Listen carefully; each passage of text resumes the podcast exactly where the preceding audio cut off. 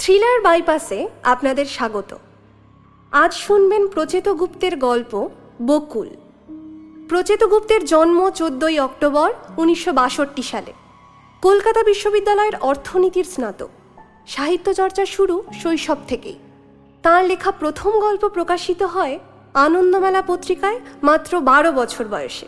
আজকের গল্প আমরা নিয়েছি মিত্র ও ঘোষ থেকে প্রকাশিত বাছাই করা ভয় বইটি থেকে।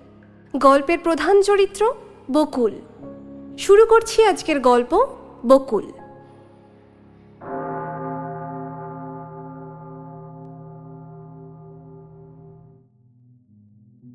গল্পটা কোনখান থেকে শুরু করব? আগে থেকে? পরে থেকে? নাকি এখন থেকে? কোনটা হলে ঠিক হবে? যদি এখন থেকে বলি তাহলে শুরুটা একরকম হবে। যদি আগে বা পরে থেকে বলতে যাই, তাহলে হবে অন্যরকম অনেকে বলে গল্প যেখান থেকেই শুরু হোক না কেন একই থাকে। আমি মানি না। আমার মনে হয় গল্পের শুরু গল্প সম্পর্কে এক ধরনের ধারণা তৈরি করে। সেই ধারণা যেমন ঠিক হতে পারে, আবার ভুলও হতে পারে সব থেকে বিপদ ঘটে যখন ধারণা হয় বিভ্রান্তিকর। আসল গল্পকে সে গুলিয়ে দেয়। বিষয়টা কি একটু জটিল হয়ে যাচ্ছে? মনে হচ্ছে যাচ্ছে। একটা উদাহরণ দিলে খানিকটা সহজ হতে পারে। ধরা যাক, আগে থেকে আমার এই গল্প শুরু হলো। আমার স্বামীর নাম রঞ্জন। রোজ অফিসে বেরোনোর সময় সে আমাকে চুমু খায়, আমিও তাকে চুমু খাই। আমি ভাজাভুজি ভালোবাসি। রঞ্জন আমার জন্য চপ, কাটলেট কিনে বাড়ি ফেরে। দুপুরবেলা খাওয়ার পর শেষ পাতে একটু দই পেলে রঞ্জন খুশি হয়। মিষ্টি দই নয়, সাদা দই। আগে কেনা দই খেত, কোনোদিন পেত কোনোদিন পেত না। এখন আমি নিজেই বাড়িতে দই বসাই। রঞ্জন খুশি মনে খায়। শেষ হওয়ার পরও বলে বকুল আর একটু আর একটু হবে। আমি ডান হাত মুঠো করে কিল দেখিয়ে বলি মার হবে। আমি জানি ও চাইবে তাই সবসময় একটু সরিয়ে রাখি। হেসে বলি না হবে না ফুরিয়ে গেছে। তারপর এনে দিই। রঞ্জন প্রায়ই আমার জন্য এটা সেটা কিনে আনে। কোনোদিন শাড়ি কোনোদিন ব্যাগ কোনোদিন ইমিটেশনের গয়না। জিনিস ভালো হয় না। কোয়ালিটি বাজে। দাম বেশি। রঞ্জন আহ্লাদি মুখ করে বলে সুন্দর হয়েছে না? তোমার পছন্দ হয়েছে তো?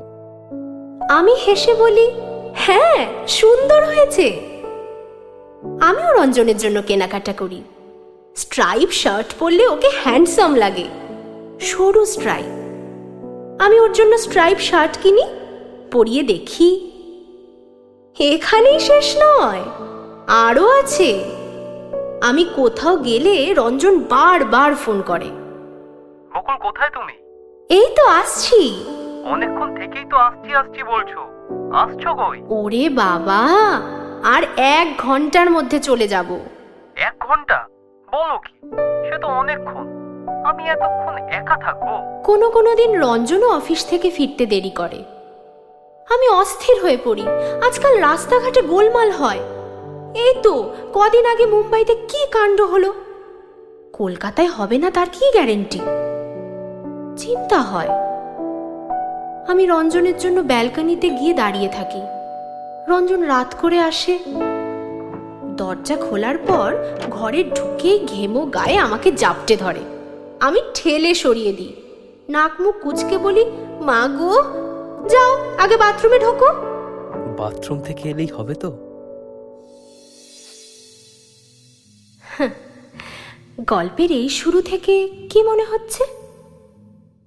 মনে হচ্ছে আমার আর রঞ্জনের জীবন সুখ ভালোবাসায় একেবারে মাখামাখি। ভবিষ্যতেও আমরা এই মাখামাখি জীবন কাটাবো। তাই তো? গল্প কিন্তু মোটেও তা নয়, একেবারেই অন্যরকম। বিয়ের দিন থেকেই রঞ্জনকে আমার অসহ্য লাগতে শুরু করে। স্ত্রীর প্রতি তার এই গদগদ প্রেম দেখলে আমার বমি পায়, মাথায় আগুন জ্বলে। আরও কিছুদিন পর বুঝতে পারি আমি তাকে ঘৃণা করছি। গল্পের শুরু সেটা বুঝতে দেয়নি। সে বিভ্রান্ত করেছে। অনেকক্ষণ ধরে আমার সম্পর্কে একটা ভুল ধারণা তৈরি করেছে।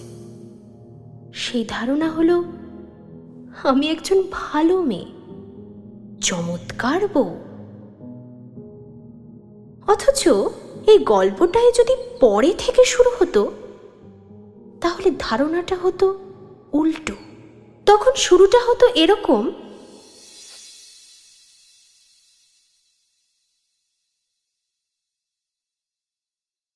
রঞ্জন আজ দেরি করে অফিস থেকে ফিরবে?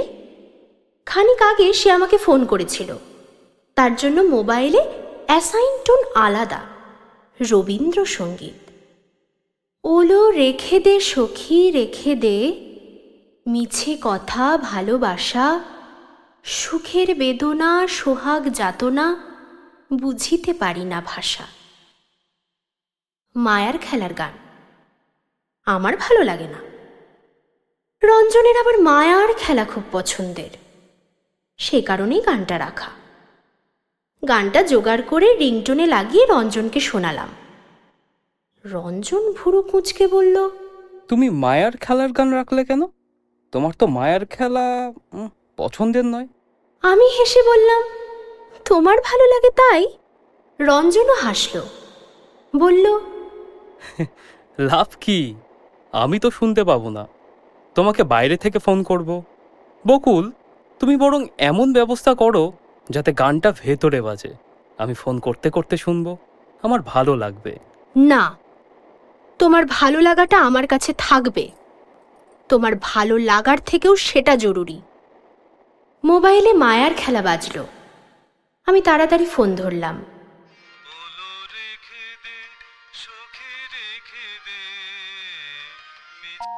হ্যাঁ বলো। আজ আমার ফিরতে রাত হতে পারে বকুল। তুমি খেয়ে নিও। আমার বুকের ভেতরটা ধরাস করে উঠল। দেরি হবে? তাহলে কি আজ বাড়িতে খাবে না? মুহূর্তখানিক চুপ করে থেকে নিচু গলায় বললাম তুমি কি খেয়ে আসছো? না বাড়ি গিয়েই খাব। বস চেন্নাই থেকে আসছে এয়ারপোর্টে রিসিভ করতে যাব। ফ্লাইটটা যদি লেট হয় তাই বলছিলাম। আমি হাফ ছেড়ে বাঁচলাম। বললাম ঠিক আছে। তোমার বুকের চিনচিনে ব্যথাটা কেমন আছে? রঞ্জন হেসে বলল ওটা কিছু না অম্বলের ব্যথা। কখন ভ্যানিশ হয়ে গেছে? তাও তুমি ডাক্তার ঘোষকে একটা ফোন করে নাও না প্লিজ। আরে ছাড়ো তো ডাক্তার ফাক্তার ওগুলো লাগবে না এমনি ঠিক হয়ে যাবে। এবার আমি রাগের ভান করলাম। তুমি যতক্ষণ না ডাক্তারবাবুকে ফোন করবে, ততক্ষণ আমি দু মিনিট অন্তর অন্তর তোমাকে ফোন করে যাব। তুমি যখন এয়ারপোর্টে তোমার বসকে রিসিভ করতে যাবে, তখনও করব। আমার এই উদ্বেগের অঞ্জন খুশি হলো। হাজার হোক সব স্বামী তো চায়, তার শরীরের ছোটখাটো সমস্যা নিয়ে বউ উদ্বেগ দেখাক বিষয় যত তুচ্ছ হবে, উদ্বেগ তত ভালো লাগবে। তাড়িয়ে তাড়িয়ে উপভোগ করবে। আচ্ছা বিপদে ফেললে তো। আচ্ছা ঠিক আছে। ডাক্তারবাবুকে কি বলব? কি আবার বলবে? বলবে আজ লাঞ্চের পর বুকে একটা পেইন ফিল করছিলাম। কাল সকালে আপনাকে দেখাতে যাব। আপনি যদি মনে করেন একটা ইসিজি করাবো। নাও এখনই ফোন করো। আমি কিন্তু ঠিক দশ মিনিট পরে ডাক্তারবাবুকে ফোন করে দেখব তুমি অ্যাপয়েন্টমেন্ট নিয়েছো কিনা। ওরে বাবা রে করছি রে বাবা করছি। বিয়ে করে দেখছি বিরাট ঝামেলায় পড়লাম। বইয়ের জ্বালায় কাজকর্ম সব ডগে উঠল। ফোন ছেড়ে আমি সোফায় এলিয়ে পড়লাম। ঠিক দশ মিনিট পর আমি ডাক্তার ঘোষকে ফোন করব। জানতে চাইব, রঞ্জন তাকে ফোন করেছে কিনা। বুকের ব্যথার জন্য অ্যাপয়েন্টমেন্ট নিয়েছে কি? তারপর আমি রাগ দেখাবো। বলব, জানেন ডাক্তারবাবু, আমি কত করে বললাম, তুমি আজ অফিসে যেও না, ডাক্তারবাবুকে দেখিয়ে এসো। না শুনে অফিস চলে গেল। আমার একটা কথা যদি শোনে। ডাক্তারকে রঞ্জনের ফোন করাটা খুব জরুরি। এটা আমার পক্ষে মুখ্যম একটা যুক্তি তৈরি করবে।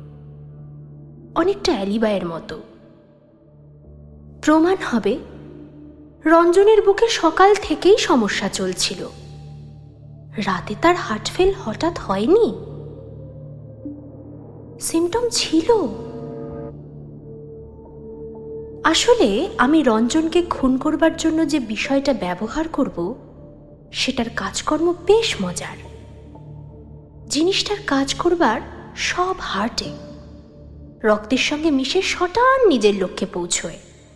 তারপর সেখানকার ধমনীগুলো এক এক করে আটকে দিতে থাকে। ডাক্তারি ভাষায় যাকে বলে ব্লক, রক্ত চলাচল বন্ধ। ব্যাপারটা অনেকটা এরকম, আমি যেখানে পৌঁছেছি, সেখানে আর কারও প্রবেশের অধিকার নেই। হিংসুটে প্রেমিকার মতো। মজার না?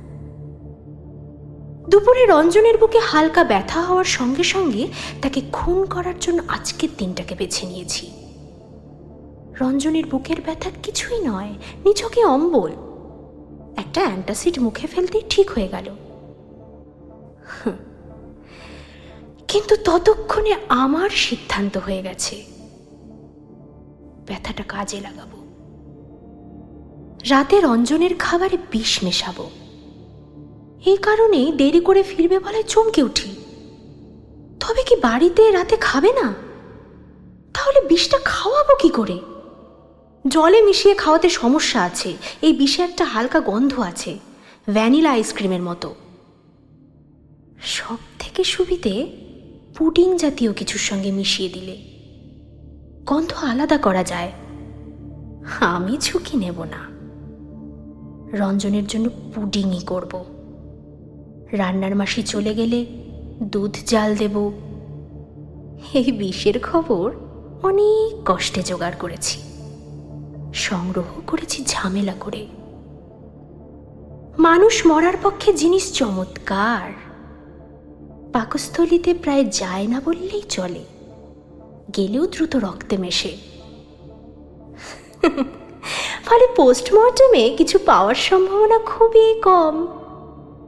রঞ্জনের এই কেসটায় অবশ্য পোস্টমর্টম হওয়ার ব্যাপারই নেই। ডাক্তার ঘোষকে দিয়ে আমি ডেথ সার্টিফিকেট লিখিয়ে নেব। উনি তো জেনেই যাচ্ছেন, রঞ্জনের হার্টে সমস্যা হয়েছে। হার্ট ফেল নিয়ে সন্দেহ হওয়ার কথা নয়। খুনের পর ডাক্তার ম্যানেজ করাটা খুনির জন্য সব থেকে গুরুত্বপূর্ণ।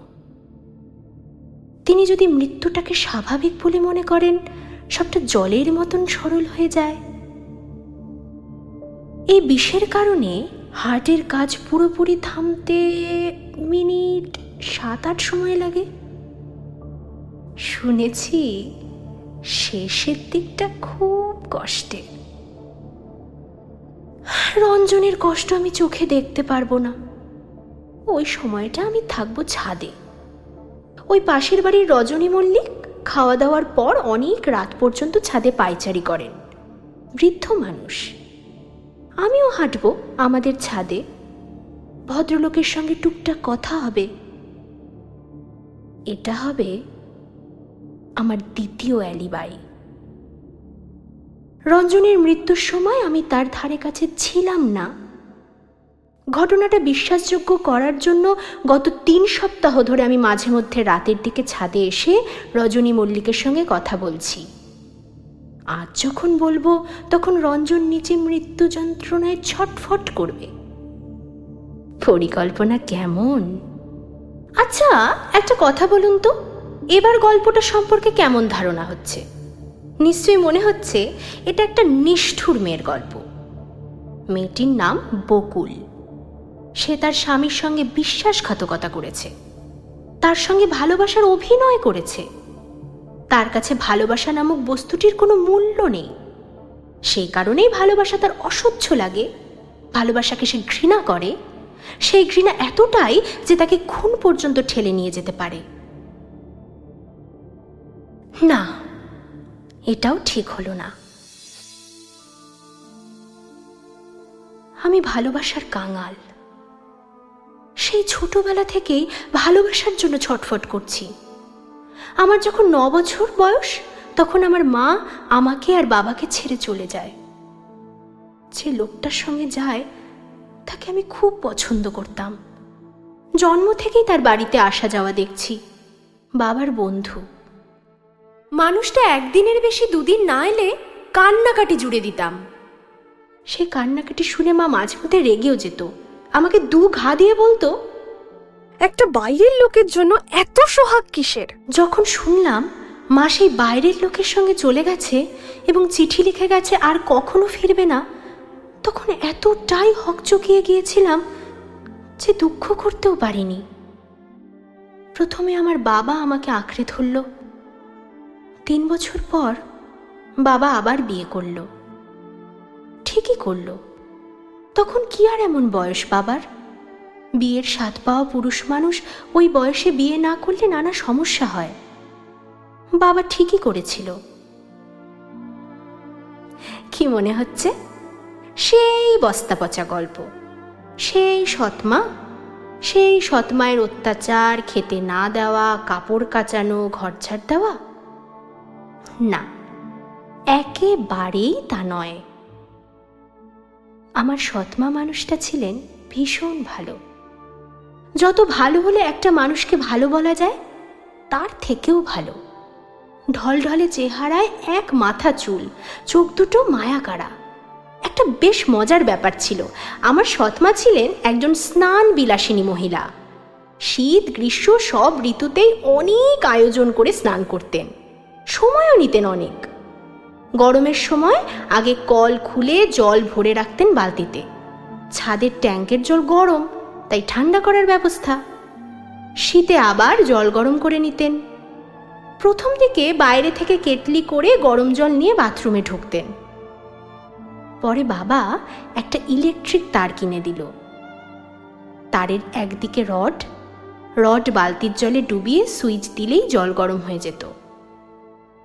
স্নান করার আগে আমার সৎমা বাথরুমের ভেতরেই জল গরম বসাতেন। রোজ তেল, সাবান, শ্যাম্পু মাখতেন। স্নান শেষ করে বাথরুম থেকে বেরোলে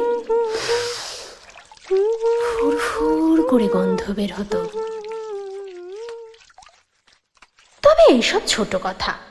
বড় কথা হলো, উনি আমাকে খুব ভালোবাসতেন। সেই ভালোবাসা ছিল আমার অসৎ। সতের উল্টোটা তো অসতই হয় নাকি? মায়ের থেকে অনেক অনেক বেশি। মহিলা আমাকে যেন সর্বক্ষণ হাতের তেলোর মধ্যে রাখতে চাইতেন। জড়িয়ে ধরে খাওয়াতেন, জাপটে ধরে আদর করতেন, একেবারে নজরে নজরে রাখতেন। চাইতে না চাইতে আমি হাতের কাছে সব পেয়ে যেতাম। জামা, জুতো, খাবার, পড়ার বই, খেলার পুতুল, সব। উনি এমন সব কাণ্ড করতেন যা একজন এগারো বছরের মেয়ের জন্য ছিল রীতিমতো বাড়াবাড়ি। ওর শেষ বাড়াবাড়ির গল্পটা বলি?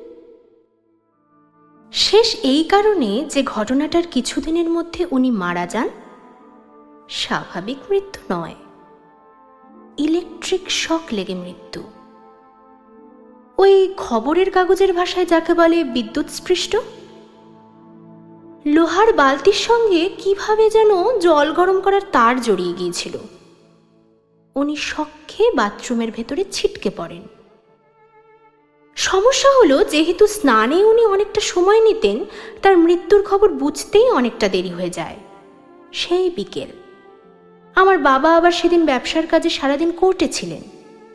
আমি স্কুলে। বাথরুমের দরজা ভেঙে ডেড বডি বের করাটাও একটা সমস্যার ছিল। একে ইলেকট্রিক কারেন্টের ব্যাপার। তার উপর মহিলার গায়ে কোনো জামা কাপড় ছিল না। যাই হোক, আসল কথায় আসি। সৎমা আমাকে নিয়ে কেমন বাড়াবাড়ি করতেন সেই কথা। রোজই আমার স্কুলের টিফিন বক্সে একটা না একটা মিষ্টি থাকতো। কখনো সন্দেশ, কখনো দরবেশ, কখনো বড় জিলিপি। একদিন সৎমা আমাকে মিষ্টি দিতে ভুলে গেলেন। টিফিনের সময় দেখি স্কুলের গেটে দাঁড়িয়ে আছেন। আমি অবাক হয়ে তার কাছে গেলাম। ওর হাতে মিষ্টির কৌটো। চোখে জল। আমি বললাম তুমি কাঁদছো কেন? তোমাকে মিষ্টি দিতে ভুলে গেছি মা। সেই দুঃখে কাঁদছি। এই তো দিয়ে গেলে। এবার কান্না থামাও। উনি চোখের জল মুছতে মুছতে বললেন থামাতে পারছি না মা। তোমাকে যে মিষ্টিটা এসে দিয়ে যেতে পারলাম এখন সেই আনন্দেই চোখে জল আসছে। এরপর থেকেই আমার কেমন যেন হতে লাগল। মহিলা কাছে এলে আমার ভালো লাগতো না। শরীরে অস্বস্তি অনুভব করতাম, দম বন্ধ হয়ে আসতো।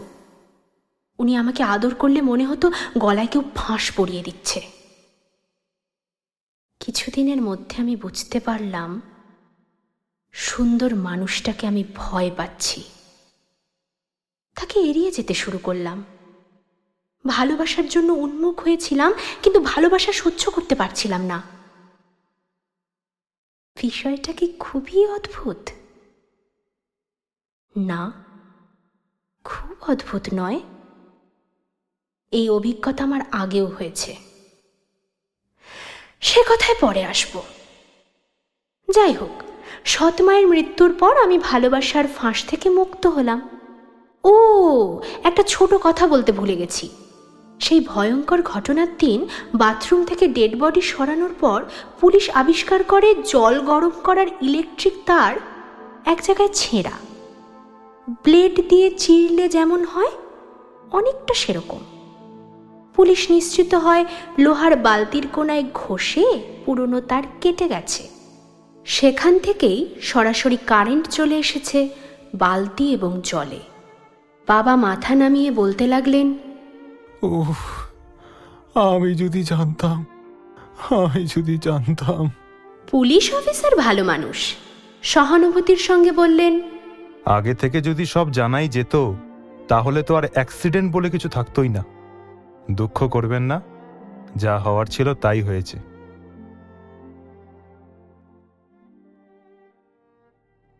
প্রথমে আমি একটু ঘাবড়েই ছিলাম। ব্লেডের কথাটা যদি ওঠে? না উঠতে হাঁপ ছেড়ে বাঁচলাম। যদিও তেমন চিন্তার কোনো কারণ ছিল না। কারণ জ্যামিতি বক্সে রাখা ব্লেডটা আমি স্কুলের ডাস্টবিনেই ফেলে এসেছি। ভগবান আমাকে যেমন অনেক কিছু দেননি, তেমন আবার অনেক কিছু দিয়েছেনও। ছোট থেকেই আমি লেখাপড়া পছন্দ করি, নিজের ক্লাসের থেকেও বড়দের বই ঘাঁটি অঙ্ক বিজ্ঞান আমার প্রিয় বিষয়, ত্রিভুজের কোণ, বৃত্তের ব্যাসার্ধ নিয়ে পড়ে থাকতে আমার ভালো লাগে। ভালো লাগে আলোর ছোটাছুটি, শব্দের প্রতিধ্বনি আর ইলেকট্রিক কারেন্টের কেরামতি জানতে। লোহা আর জলের মধ্যে দিয়ে গেলে বিদ্যুৎ যে মানুষ মারতে পারে, তা আমি বই পড়েই জেনেছি। দুনিয়ায় না ভালো কথা সব বইতেই লেখা থাকে, জানেন? ব্লেডের দুশ্চিন্তা কেটে গেলে আমি হালকা মনে সৎমায়ের জন্য অনেকটা সময় ধরে কাঁদতে পারলাম। যাই হোক একটা জরুরি কথা বলতে গিয়ে অনেক হাবিজাবি কথায় চলে গেলাম। তাহলে একটা জিনিস প্রমাণিত হলো, গল্পের শুরু যাই বলুক। আমি ভালোবাসা, স্নেহ, আদর, যত্ন পাইনি, এই ধারণা ঠিক নয়। আচ্ছা এবার ধরা যাক, গল্পটা শুরু হলো শেষ থেকে। তাহলে কেমন হবে?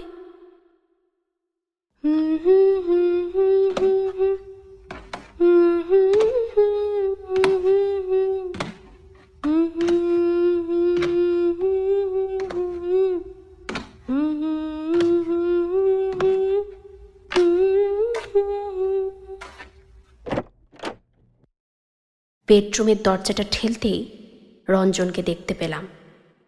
সে খাটের উপর চিত হয়ে শুয়ে আছে। হাতের বইটা আত খোলা অবস্থায় খসে পড়েছে বুকের ওপর। ঠিক যেন ঘুমোচ্ছে। আমি পা টিপে টিপে বিছানার পাশে গিয়ে দাঁড়ালাম। এটা নতুন কিছু নয়। বই হাতে নিয়ে ঘুমিয়ে পড়া রঞ্জনের স্বভাব। বিয়ের পর থেকেই দেখে আসছি। কিন্তু আজ অন্য দিনগুলোর মতো যে নয়। আমি জানি, আজ রঞ্জন ঘুমোচ্ছে না। আমি আলতো করে বইটা সরিয়ে নিলাম। নাকের তলায় ডান হাতের চেটোটা পেতে দিলাম। নিঃশ্বাস কি পড়ছে? না পড়ছে না। মুখ তুলে দেওয়াল ঘড়ির দিকে তাকালাম। খাবার পর থেকে ধরলে প্রায় চল্লিশ বিয়াল্লিশ মিনিট হয়ে গেছে। বিষ কাজ করার পক্ষে অনেক সময়। আমি সোজা হয়ে দাঁড়ালাম। আমার পরপর সব ভাবা আছে। মাথা ঠান্ডা করে সেগুলো এখন করতে হবে। সবার প্রথমে আমি যে বাটিতে রঞ্জনকে পুডিং খেতে দিয়েছিলাম, সেটা ভালো করে ধোবো। শুধু বাটি নয়, পুডিং তৈরির কোনো প্রমাণই বাড়িতে থাকবে না। ইতিমধ্যে বিশেষ শেষে আমি বাথরুমের প্যানে খালি করে ফ্ল্যাশ টেনে দিয়েছি। ধোয়াধুয়ির কাজ শেষ হলে ডাক্তার ঘোষকে ফোন করব। ওকে আসতে বলব। তারপর ডাকবো পাশের বাড়ির রজনী মল্লিককে। তিনি আসার আগে ফোন করব একবার ব্যারাকপুরে। ওই রঞ্জনের দিদিকে। তবে আরেকটু অপেক্ষা করতে হবে। এই ফাঁকে দরজা টেনে দিয়ে আরেকবার ছাদে ঘুরে এলে কীরকম হয়? না, থাক। কাজগুলো মাথা ঠান্ডা করে শেষ করি। রাতে খাওয়ার পর আমি ছাদে গিয়ে হাঁটি। রোজ নয়, মাঝে মধ্যে হাঁটি। যেদিন শরীরটা আনচান করে, সেদিন। অনেক সময় শরীর নয়, মনের জন্যও ছাদে হাঁটি। মনটা হয়তো কোনো কারণে বিক্ষিপ্ত, একটু খোলা আকাশের তলায় রইলাম। অবশ্যই খুব শীত বা বৃষ্টিতে এটা সম্ভব হয় না। আমাদের পাশের বাড়িতে থাকেন রজনী মল্লিক। পুরো মানুষ। উনিও রাতে খাওয়ার পর ছাদে ওঠেন। আমার সঙ্গে একটা দুটো কথা হয়। একেবারে সাধারণ কথা। উনি আবার আমাকে ঠাট্টা করে বৌমা বলে ডাকেন। বুড়ো মানুষ বেশ লাগে শুনতে। কি বৌমা আজ কি রান্না হয়েছিল? বেশি কিছু নয় মেসমশাই খুব সামান্য। সামান্যটাই কি শুনি। ওই ডাল তরকারি আর ওই একটু পার্শে মাছের একটা ঝোল করেছিলাম। ভেরি গুড তা আমাদের রঞ্জনবাবু রাতে ভাত খান নাকি? নাকি রুটি? ভাত? দুবেলা ভাত না হলে ওর আবার চলে না মেসমশাই। বাহ! তোমার কর্তাটি তো দেখছি একেবারে মাছে ভাতে বাঙালি হে। রঞ্জন রাতে আমার ছাদে ওঠাটা ঠিক পছন্দ করে না। আবার স্বাস্থ্যের কারণে বারণও করতে পারে না। সে অবশ্য নিজে কখনো ছাদে ওঠে না। খাওয়া হলে দুম করে বিছানায় গিয়ে শুয়ে পড়ে। আমি ফিরে এসে দেখি কোনো দিন বই পড়ছে, কোনোদিন ঘুমের ভান করে মটকা মেরে পড়ে আছে। আর আলো নিভলেই ঝাঁপিয়ে পড়ে। আজও আমি ছাদে ছিলাম। অন্যদিনের থেকে একটু বেশি সময়ই ছিলাম। কিন্তু রজনী বাবুকে দেখলাম না। মনটা খচখচ করছিল। আজ রজনী বাবুর সঙ্গে দেখা হওয়াটা জরুরি ছিল আমার। না যদি প্রশ্ন ওঠে, পুলিশকে বলতে পারবেন? ঘটনার সময় আমি তার সঙ্গে গল্প করছিলাম। গল্পের বিষয় ছিল পার্শে মাছের ঝোল। এখন কি একবার ট্রাই নেব? না, কোনো কারণে হয়তো ভদ্রলোক আজ দেরি করে ডিনার করেছেন। এবার গেলে দেখা হয়ে যেতে পারে। আমি ঘরের আলো নেভানোর আগে আবার কি রঞ্জনের বুকের উপর আলতো করে হাত রাখলাম? না না না না ধুকপুকুনি নেই। আলো নিভিয়ে পায়ের কাছে ভাঁজ করা রাখা চাদরটা গায়ে দিয়ে দিলাম।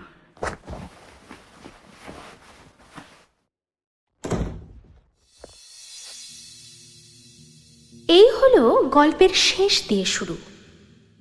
রঞ্জনের মৃত্যু দিয়ে। সত্যি কথা বলতে কি, এতেও কিন্তু গল্পের প্রতি সুবিচার হলো না। সবাই ভাববে, এটা একটা খুনের গল্প। না, একটা নয়, দুটো খুনের গল্প। তবে প্রথম খুন, অর্থাৎ সৎমাকে শখ দিয়ে মারার কথাটা, গল্পে পাওয়া যেতে পারে, আবার নাও পাওয়া যেতে পারে। যদি পাওয়া যায় তাতেও কি গল্পের মূল বিষয়টা ঠিক থাকবে? থাকবে না। কারণ গল্পতে দুটো নয়, তিনটে খুন রয়েছে। তাই গল্পটা খুনের গল্প নয়, ভালোবাসার গল্প। সেই খুনটার কথা না জানলে এটা বোঝা মুশকিল। কিন্তু সমস্যাটা হলো খুনটার কথা কীভাবে বলব বুঝতে পারছি না। একটা জটিলতা দেখা দিচ্ছে। সময়ের জটিলতা। বলার সময় ঘটনাটাকে ঠিক কোন সময়ে নিয়ে গিয়ে ফেলব? আগে? পরে? নাকি এখন? ঠিক করতে পারছি না। আসলে খুন হওয়া মানুষটার সঙ্গে আমার এখনও নিয়মিত যোগাযোগ রয়েছে। সুযোগ পেলেই আমি তার কাছে চলে যাই। ওই যোধপুর পার্কের কাছে ফ্ল্যাট। Two bedroom. বড় লিভিং ডাইনিং।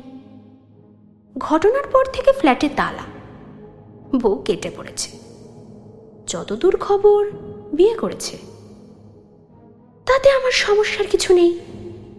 আমার সমস্যা হলো, অতীত হয়ে যাওয়া একটা মানুষকে বর্তমানে এনে ফেলতে গেলে কি বলতে হবে?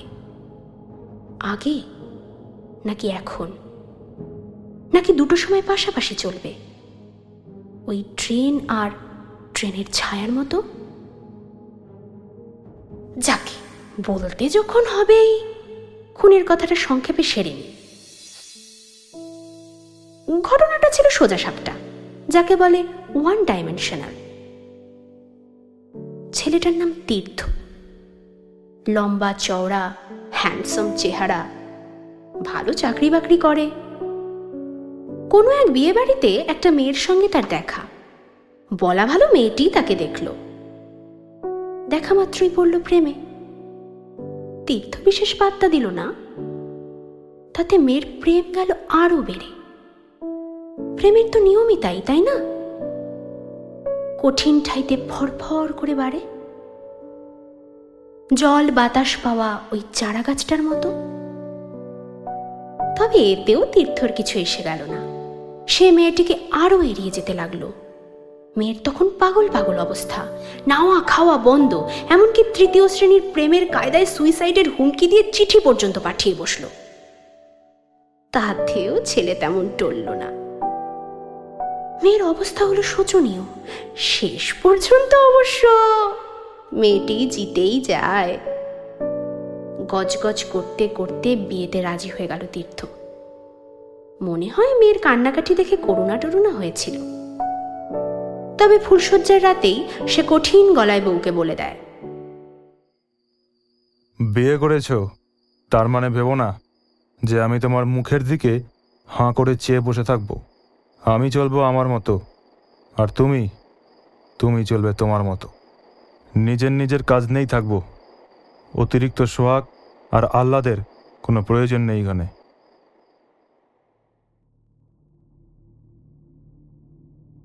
মেয়ে খুশি হয়ে মাথা নাড়ল। সে তো এটাই চায়। সে এমন একজন পুরুষ মানুষকে ভালোবেসেছে, ভালোবাসার ব্যাপারে যে উদাসীন, কঠিন এবং নির্মম। তাই সে আলাদা। তাই সে লোভনীয়। কিন্তু বিয়ের কিছুদিন যেতে না যেতেই জল গড়ালো উল্টো দিকে। তীর্থ গিয়ে পড়ল তার বউয়ের ঘাড়ে। সারাক্ষণ চোখে হারায়। দূরে গেলে ডাকাডাকি করে, কাছে থাকলে হাঁ করে মুখের দিকে তাকিয়ে চেয়ে থাকে। একেবারে নেতা জোবরা অবস্থা।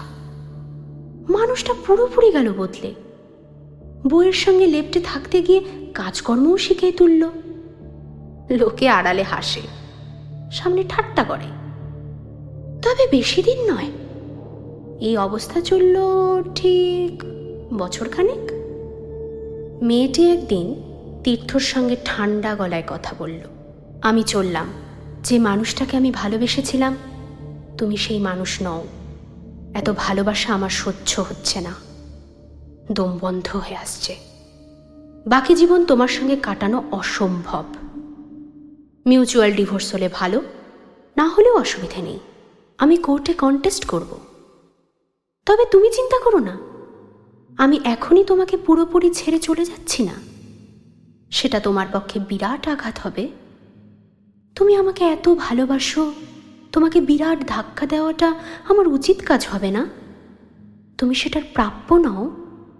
তাই সিদ্ধান্ত নিয়েছি, আর কিছুদিন আমি তোমার কাছে আসা যাওয়া করব। ঘর পরিষ্কার করব, তোমার পছন্দের খাবার বানিয়ে দেব, তোমার সঙ্গে বসে ডিভিডিতে সিনেমা দেখব। এমনকি তুমি চাইলে তোমার সঙ্গে শুতেও পারি। আসলে ধীরে ধীরে তোমার মন শক্ত করার চেষ্টা করব। এর খুব অল্প কিছুদিনের মধ্যে ফ্ল্যাটে তীর্থর মৃতদেহ পাওয়া যায়। সবাই কি জানল? Heart attack. আসলে যে বিষ তাকে খাওয়ানো হয়েছিল, সেটা কাজ করে হার্টে। ধমনীগুলোকে অকেজ করে দেয়। হার্ট অ্যাটাকের সঙ্গে পার্থক্য ঠিক বোঝা যায় না। খুব সন্দেহ না করলে ধরা মুশকিল। একা থাকা মানুষের উপর আবার কে সন্দেহ করবে? করলেই বাকি খুনের প্রমাণ কীভাবে গোপন করতে হয়? আমার থেকে ভালো কে জানে বলুন? তীর্থর সঙ্গে ডিভোর্স না হওয়ার কারণে যোধপুর পার্কের ফ্ল্যাটের মালিকানা এখন আমার। না খবরটা কেউ জানে না। আমি প্রায় সেই ফ্ল্যাটে যাই। তালা খুলে ঢুকি। তারপর তীর্থর সঙ্গে দীর্ঘ সময় কাটাই। মরে যাওয়ার পর ছেলেটা আগের মতো হয়ে গেছে। ভালোবাসায় সেই কঠিন, নির্মম, অনেক সাধ্য সাধনা করে তার ভালোবাসা পেতে হয়। যে ভালোবাসার জন্য নারী অপেক্ষা করে থাকে জন্ম জন্মান্তর, কি যে ভালো লাগে না বুঝিয়ে বলতে পারব না। তীর্থর সঙ্গে বিভিন্ন বিষয় নিয়ে আমি আলাপ আলোচনাও করি। আমার দ্বিতীয় স্বামী রঞ্জনকে খুন করার পরিকল্পনা সেই আমাকে দেয়। আমি তাকে কেঁদে বলেছিলাম তীর্থ আমি আর পারছি না। আমার দম বন্ধ হয়ে যাচ্ছে। পারছ না তো কি হয়েছে? না পারলে কি করতে হয়? তা তুমি জানো না? কি করতে হয়?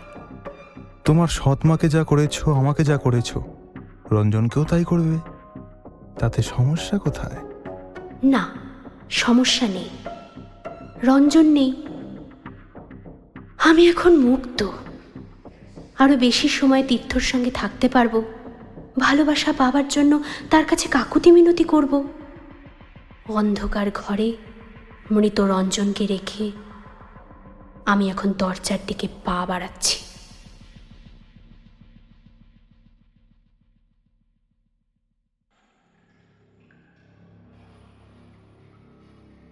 এতক্ষণ আপনারা শুনছিলেন বকুল।